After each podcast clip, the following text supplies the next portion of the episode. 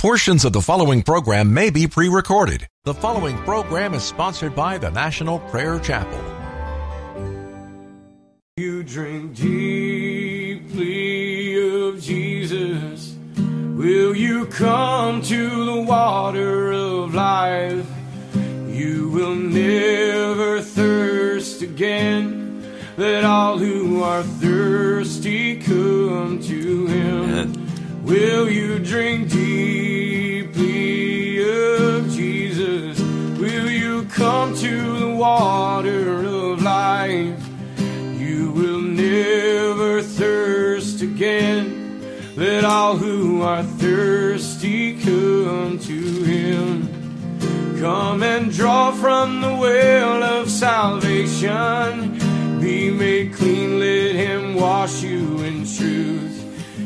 Is the fountain of living water. Come and be made new. Will you drink deeply of Jesus? Will you come to the water of life? You will never thirst again. Let all who are thirsty. He can refresh you in the desert where your sin left you lost on the brink. He is the fountain of living water. Come to Him, dear sinner, and drink. Will you drink deeply of Jesus? Will you come to the water of life? Never thirst again.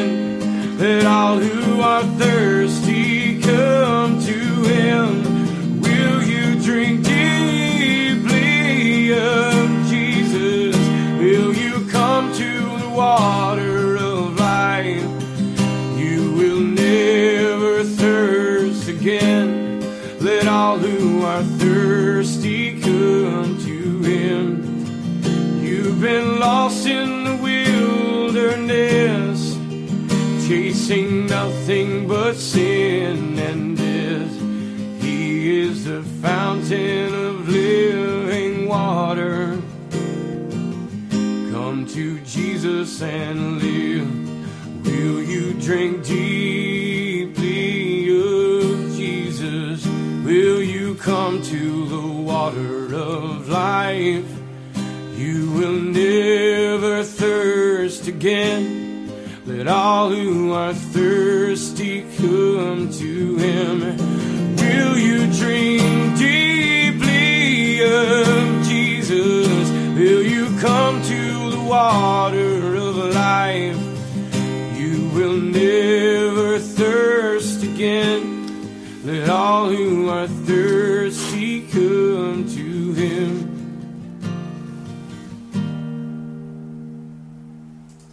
Welcome to Pilgrim's Progress. I'm Pastor Ray from the National Prayer Chapel. What is the most common belief among American Christians? What is the, the single most common belief among American Christians? I believe the answer to that question is that most American Christians all believe that they are saved,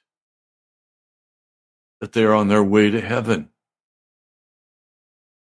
and that life is good. God is good. Just keep going the way you're going and enjoy your life. You're saved. You won't go to hell.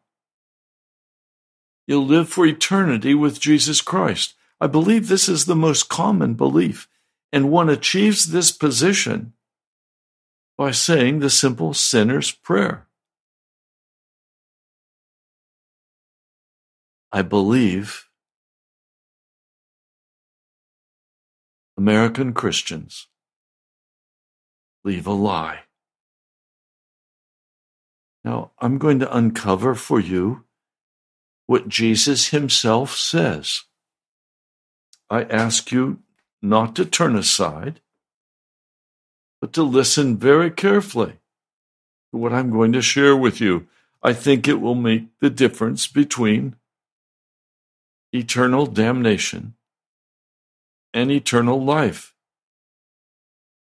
Most American Christians, believing what they have been taught,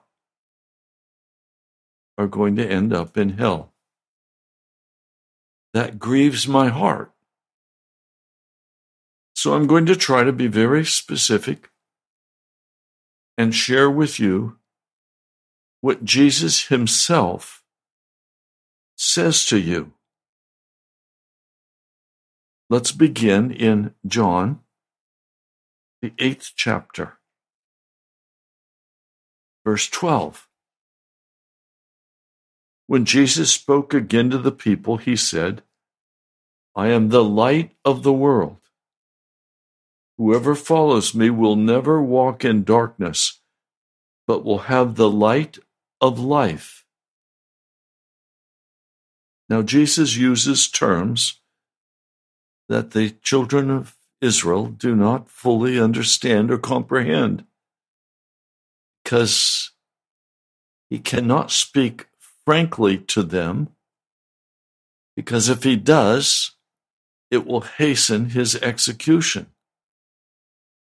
But let me read some more for you.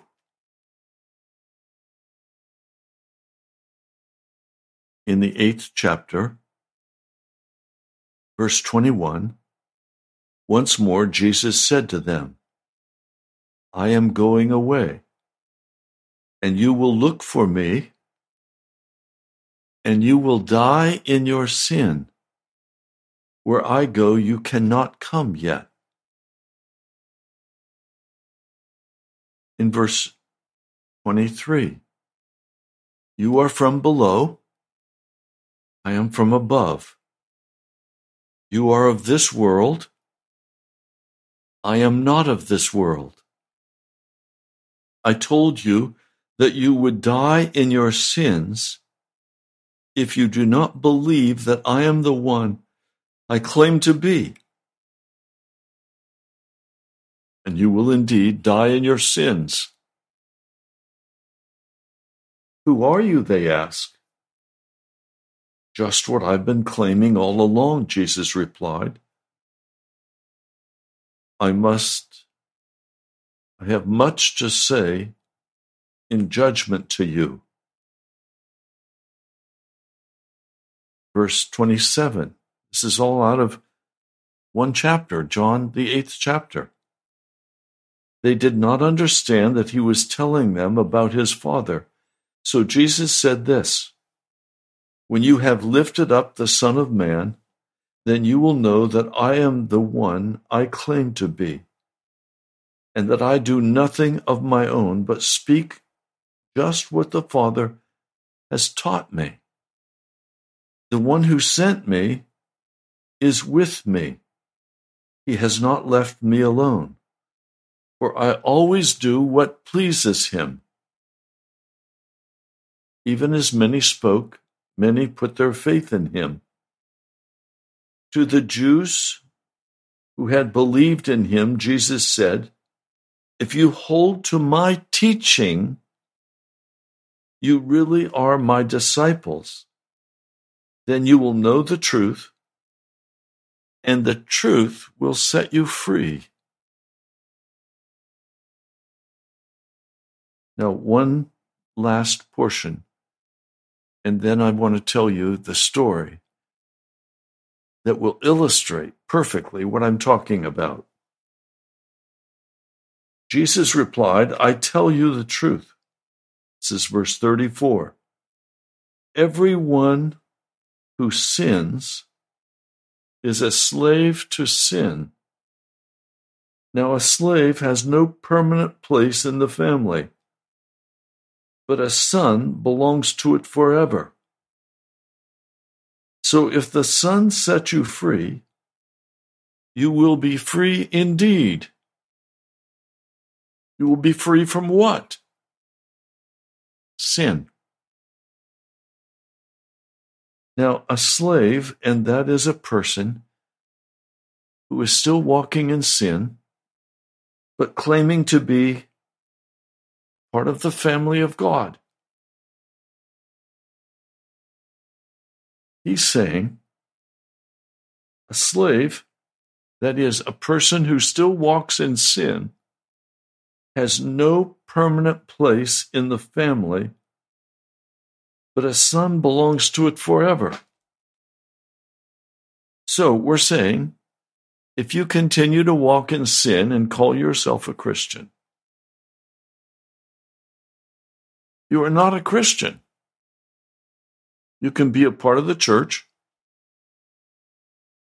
but you don't have a permanent place in the family of God.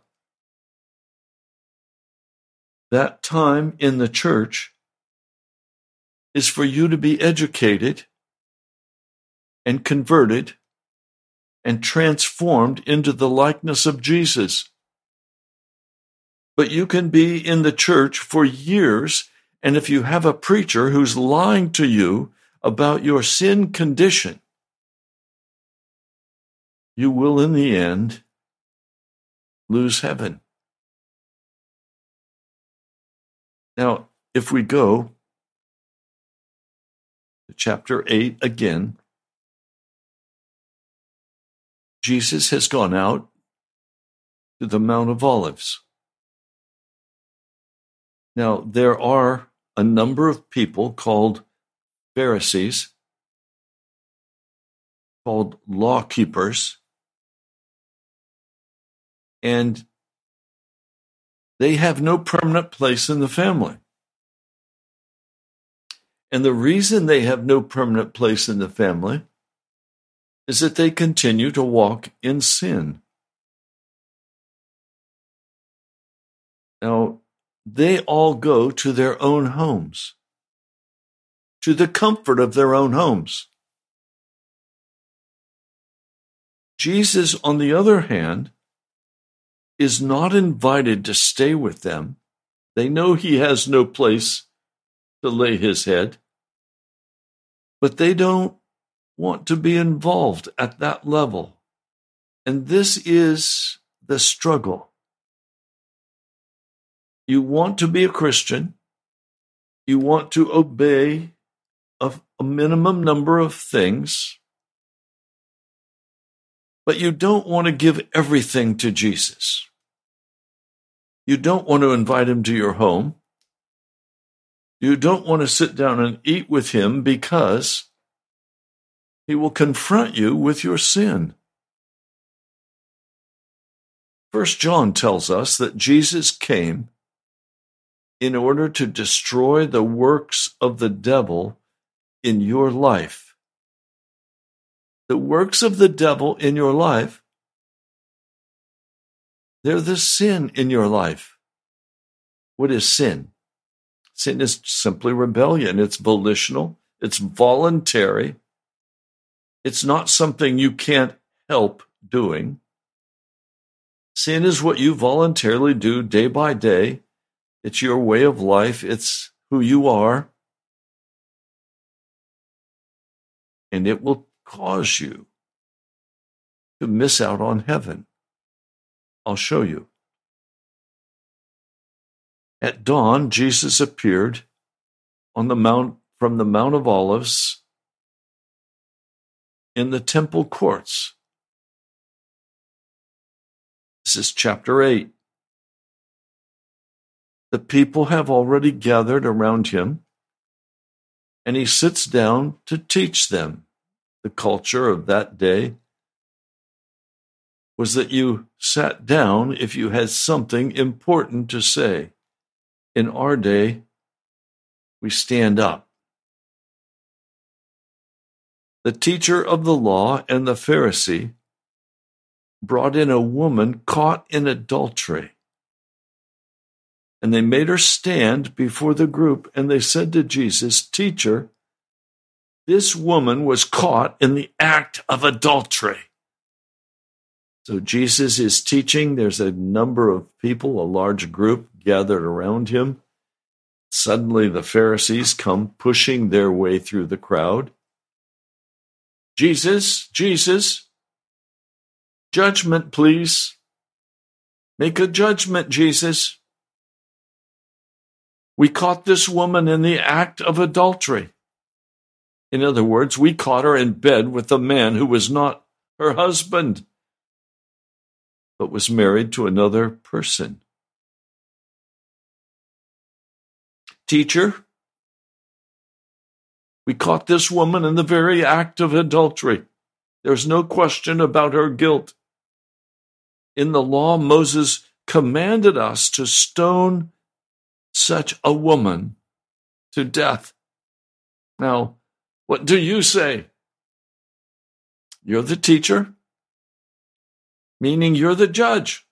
You speak truth, and we want a judgment. This woman was caught. She is guilty. We have no question about her guilt.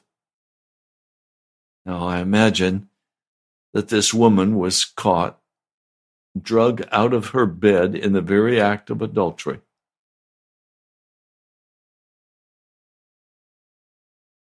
She's probably very disheveled. They didn't give her time to fix her hair or get dressed. Maybe threw a sheet around her. And they brought her to go before Jesus as the judge and they want a verdict. But they were using this question to trap Jesus in order to have a basis for accusing him, making himself the judge. To the Romans, he wants to execute her. He's recommending that we take her out and stone her to death. Well, Jesus acted like he didn't even hear them. He bent down and he began to write in the dust with his finger.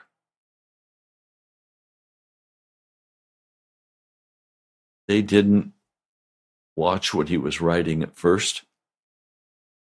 Instead, they kept on questioning him. He straightened up and he said to them, If any one of you is without sin, let him be the first to throw a stone at her. Again, he bends down and he begins to write on the ground.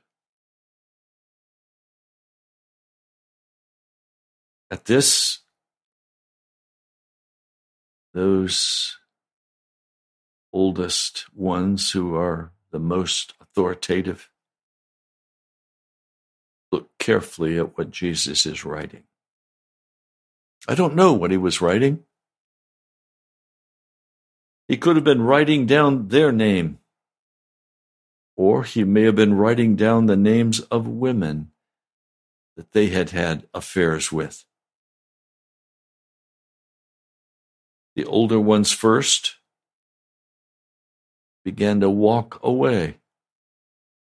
They didn't want any part of this, for they were being exposed as sinners, hypocrites.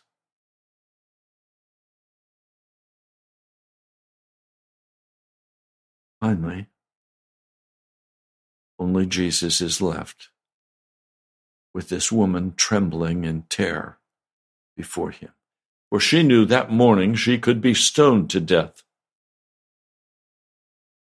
She was fully exposed. Everybody recognized her. No doubt many of them had also had affairs with her. Only Jesus was left with this woman standing there in front of him, terrified. Woman, woman, where are they who accused you? Has no one condemned you? No one, sir. She said, Then neither do I condemn you. Go now and leave your life of sin.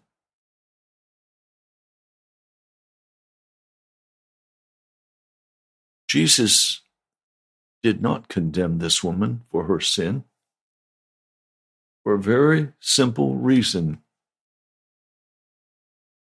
Jesus was soon going to be crucified. And when Jesus is crucified, he paid for the sin of the world. He paid for her sin.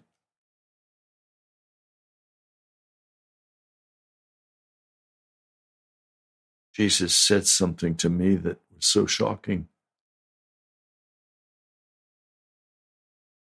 For I have been a sinner. I have believed that I'm on my way to heaven. As a pastor, I believed I was on my way to heaven. But I also walked in sin. I said I, I couldn't help myself. Jesus would have to just accept me the way I was. Everybody sins. We're all sinners. Our whole culture has come very clearly to the decision that we all sin. All sinners. That's our identity. We're sinners. That's not true. I was very rudely kicked out of an Anglican church where they had invited me to come and do a series of meetings. One of the members went to the bishop and said, Bishop, you need to be aware of what's happening in this church. They have a man coming in and teaching that we can leave our sin. And that if we don't leave our sin, we're not going to go to heaven. Well, the Anglican bishop was enraged. And he ordered me kicked out of the church, canceled the meetings. Why would he become so incensed? Well, the same thing happened to John Wesley. He was preaching in the Church of England that you could leave your sin. In fact, he said, You must leave your sin. And they said, Wrong. We're saved. We, we take the Eucharist. They barred him from preaching the Anglican churches, and he moved to the outside miners and sinners and began to preach to them that they must leave all their sin or they would go to hell. They received joyfully his message that there was a way they could be saved. Yes, they went to the church that he established, and they were still walking in sin. But in that place, they were taught and they were counseled one with another that they must leave all of their sin or go to hell. Now, Methodists don't believe that today. No, they've become very, very modern. Now they accept the homosexuals in some of the churches, they accept every kind of sinner. They don't want to believe that what Jesus said was true. Jesus said something to this woman that we need to understand. And we need to understand the depth of what he said to this precious woman because he said it based on the crucifixion, the death and resurrection of Jesus. That's why Jesus said to her, Go now and leave your life of sin, because he knew it was possible after his death and resurrection. After the coming of the Holy Spirit, he knew a man or woman could leave and must leave their life of sin. The early church taught very clearly that a man or woman who was not willing to leave their life of sin was hell-bound. That was the gospel I was raised under. But most of you were raised under a, a, a gospel of love and toleration. But let's go deeper into what Jesus had to say. Then neither do I condemn you, Jesus declared. And here's the condition Go now and leave your life of sin. He was not speaking here only of her being caught in adultery. He knew she deserved to die for her sin. But now he says, Go now and leave your life of sin. In other words, he's saying to this woman, You're going to have to change your whole life. You can't continue doing what you're doing and expect that you're going to enter into the kingdom of Jesus Christ. Now, what I'm saying makes a lot of people angry. But am I supposed to preach a message that everybody will love and take them to hell? No. I'm to speak a message. Leave your life of sin. Pastor, I can't leave my life of sin. I've tried. I can't leave my life of sin. Well, why can't you leave your life of sin? Well, it's very clear. If you look in the book of Romans, in the sixth chapter, the Apostle Paul answers this question. Verse 1 Shall we go on sinning so that grace may increase? By no means. We died to sin. How can we live in it any longer? Becoming a Christian is the choice to die to your sin and live in the light of Jesus Christ. Don't you know that all of us, when we were baptized into Christ Jesus, were baptized into his death? We were therefore buried with him through baptism into death, in order that just as Christ was raised from the dead to the glory of the Father, we may also live a new life. I'm so puzzled because I know men who would say yes and amen, and they continue to live in the lust of their heart. They continue the lust of their entertainment. They have a pride that says, I'm saved. Yes, I'm sinning. I'm saved. As though saved lets them sin because Jesus loves them.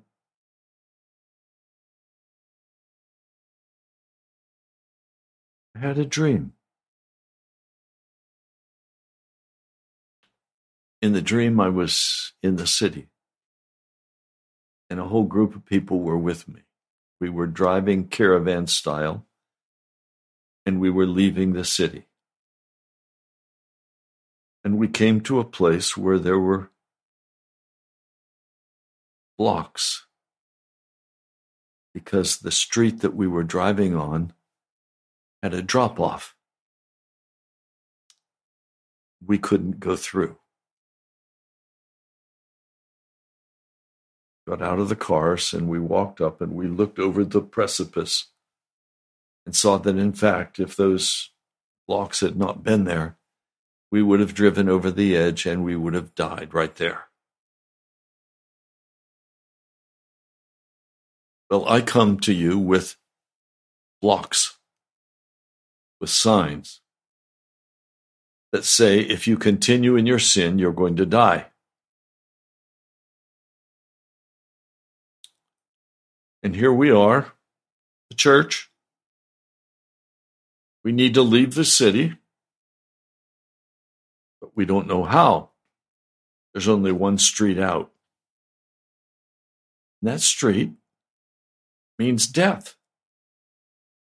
It's impossible for us to leave the city without going over the edge of that precipice.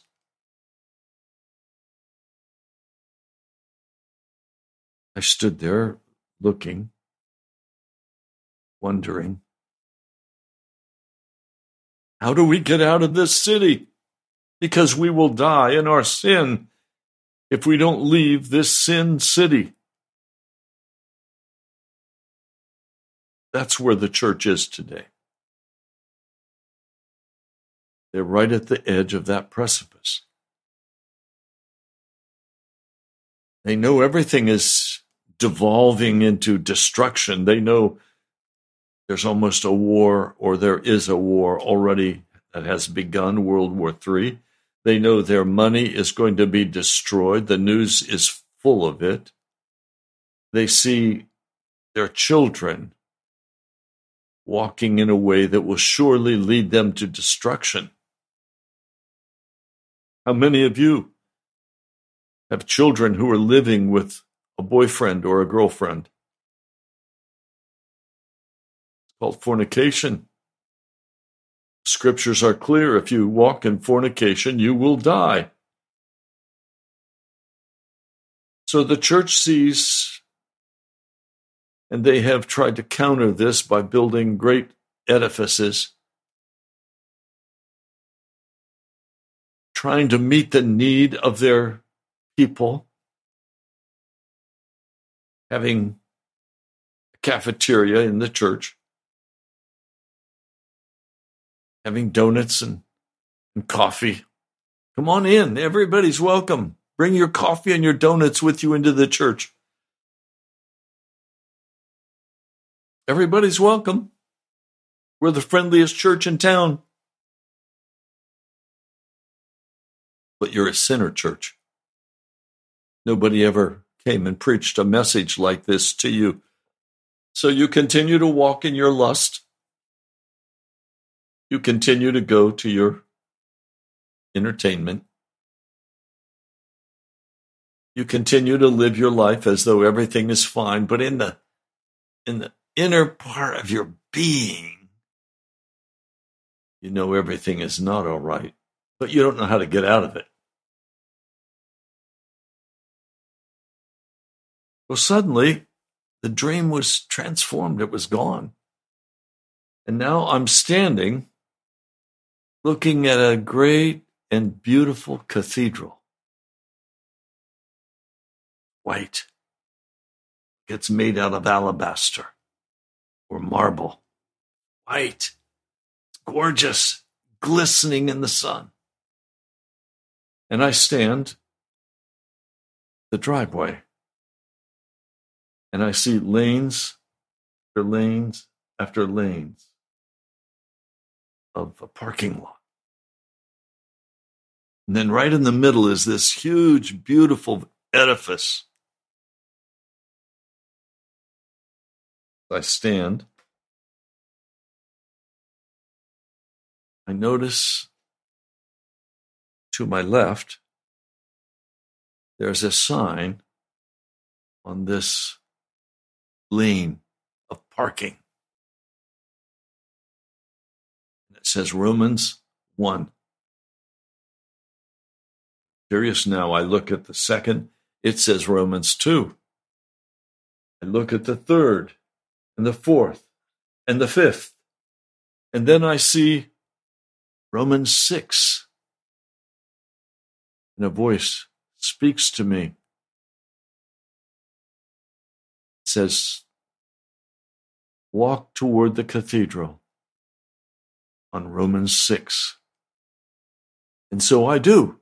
I'm walking toward the cathedral, and this is parking lane number six. As I walk toward the cathedral, as I approach the cathedral, I see what looks like a covering over something. I'm puzzled by it. So I keep walking, and suddenly the covering withdraws. It, it pulls back. And I look, and there is a beautiful set of stairs going into crystal clear water. And there are lights up above shining down on this water. It looks just gorgeous. And I'm wondering, what is this about? Why is there in the middle of this parking lot what looks like one of the most beautiful baptismal fonts I've ever seen in my life? And as I look at it, I suddenly hear a sound. I glance up, and here are two men, ushers, dressed in ushers' outfits. And they are bringing to me a beautiful young woman. She's dressed in gold. And I'm saying, What is this? And suddenly I realize She's coming to be baptized.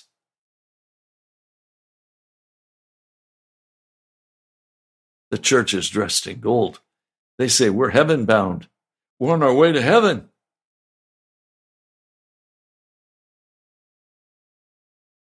This woman is brought right to the edge, close to where I'm standing, but not where she can enter the baptismal font. And as she stands there, she looks, she sees what it is, and I smile to her and I wave, Come, be baptized. She turns her face, turns her face away. And I suddenly realize she has no interest in being baptized. She has no interest in the removal of sin from her life. She has the golden lifestyle, the rich and the famous. She's not interested in baptism. She's not interested in dying out to her sin and being washed and made clean by the blood of Jesus. She doesn't want to be baptized. She's been sprinkled. She never was put down under the water and died out to herself. She never came up out of the baptismal font dancing and singing and shouting, a new person in Christ Jesus, and then filled with the Holy Spirit. She never experienced any of this.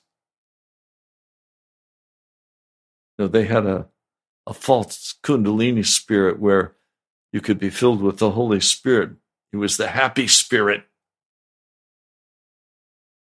There was no dying involved. There was no leaving my sin involved. It was all happy times, coffee time.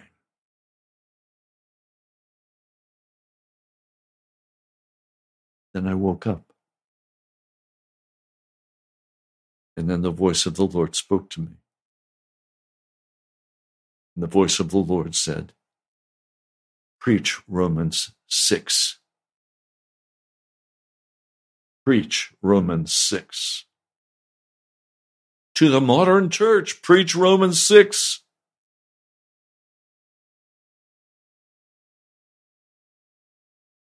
You can belong to the church all your life But if you're still walking in sin and disobedience, you're still choosing the way of darkness, you will not. You're a slave to sin. You will not enter into the kingdom of Jesus. Read carefully and pray over First John, the third chapter. That's not the gospel, that's First John, the third chapter. Read it. Meanwhile, let's look deeper at this parking lane, Romans 6. Shall we go on sinning so that grace may increase? By no means. We died to sin. How can we live in it any longer? Oh, brother, sister, you need to go down to the river and be baptized. You have never died to your sin. The TV is still spewing forth its poison. Your internet is still spewing forth its poison. Your cell phone is still filled with poison and you carry it like it's precious. You're still going to the dance hall or to the club. You're still lusting after money. You're still lusting after success. You never died. You never let go of bitterness and anger, resentment. Your heart is still filled with cynicism and bitterness. There's no bending of your head. There's no breaking.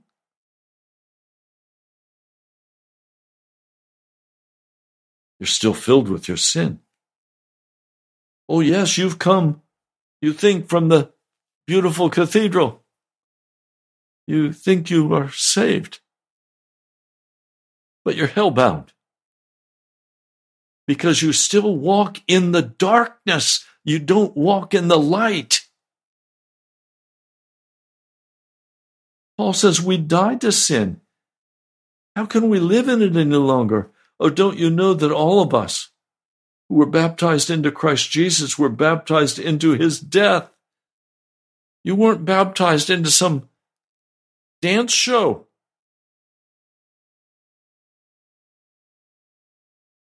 It's interesting. I've been a pastor more than 50 years. In those 50 years, I have seen almost no one come forward to the river to be baptized, or no one to come forward to the baptismal font to be baptized with tears flowing down their face because they know they are about to die. It's an execution. Baptism is an execution. Your life is over. You are now going you leave your old life behind. But most of you are still dragging the corpse of your old life along with you, still playing its tune, still playing its game, listening to the world's music, filled with dance, filled with lust, fornication, sodomy.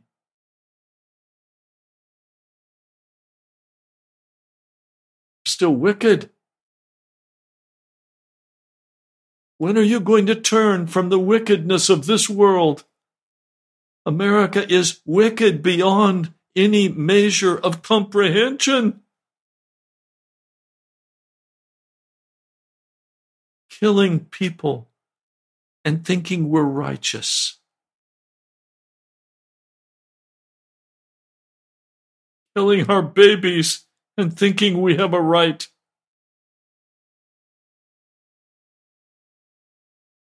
sending our children off to schools where they will learn the ways of darkness. The greatest sorrows of my life is that my dad sent me away to a Christian boarding school so I could learn to be a pastor. I didn't learn to be a pastor there. I learned to be a more sophisticated sinner. I learned the ways of the world.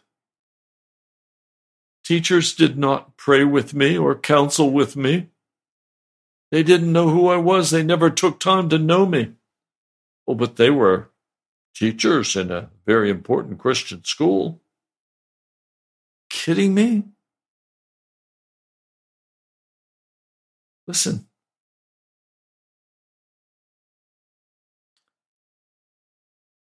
Don't you know that all of us who were baptized into Christ, into Christ Jesus, were baptized into his death?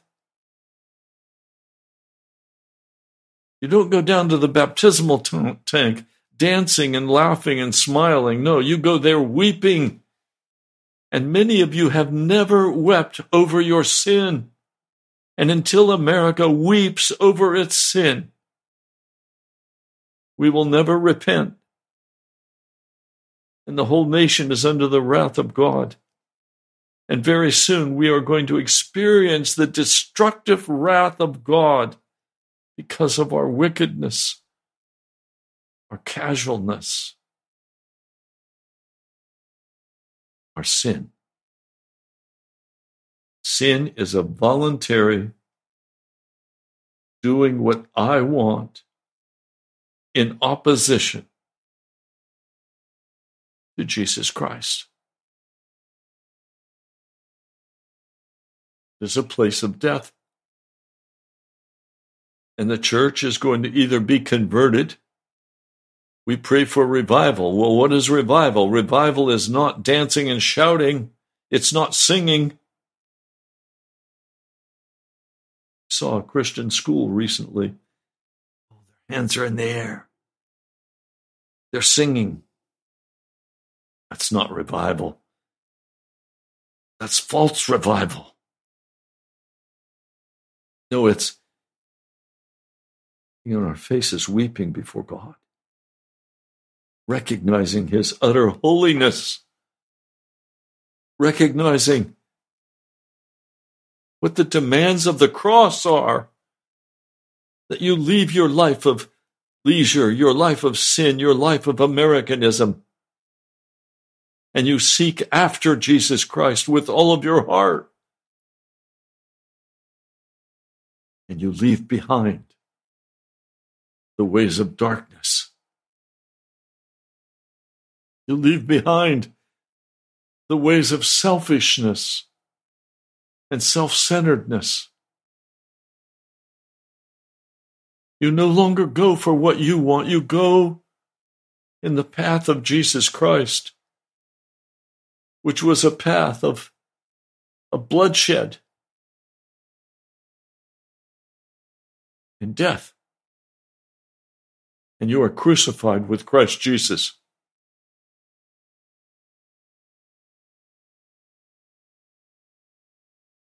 We were therefore buried with him through baptism into death, in order that just as Christ was raised from the dead, through the glory of the Father, we, we too may live a new life. It's that new life that Jesus is speaking about that comes out of death. It's not the new life that comes out of Oh, you can have it all. Jesus loves you just the way you are. Wrong. Not so.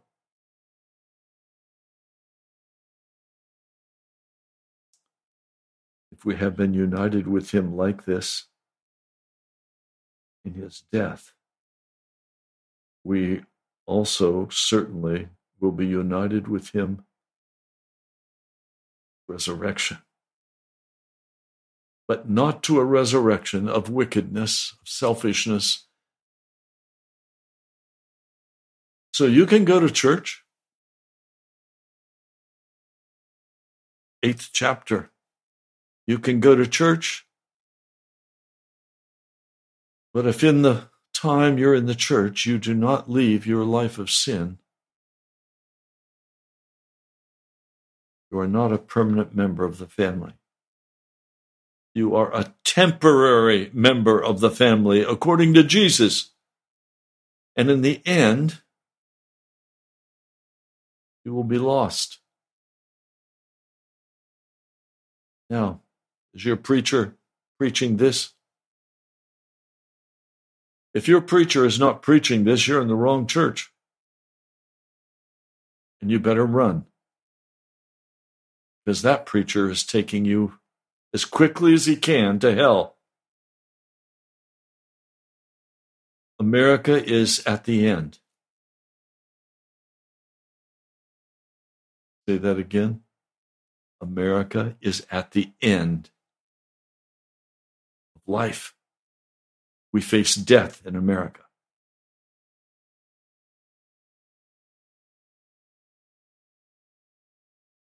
To have life, you're going to have to be crucified with Jesus Christ.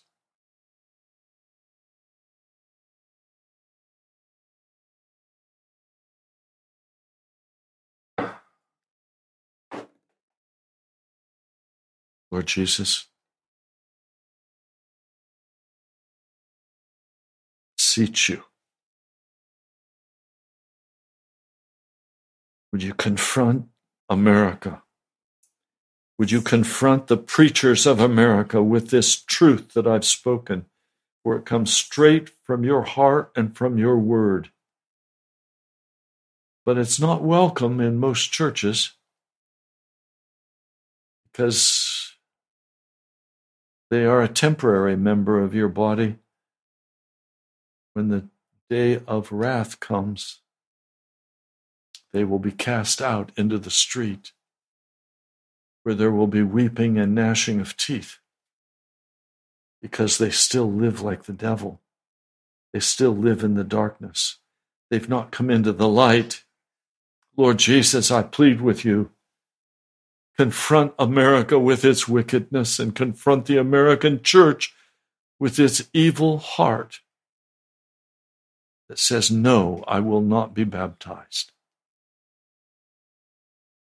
You, my Lord, I pray in your holy name. Amen.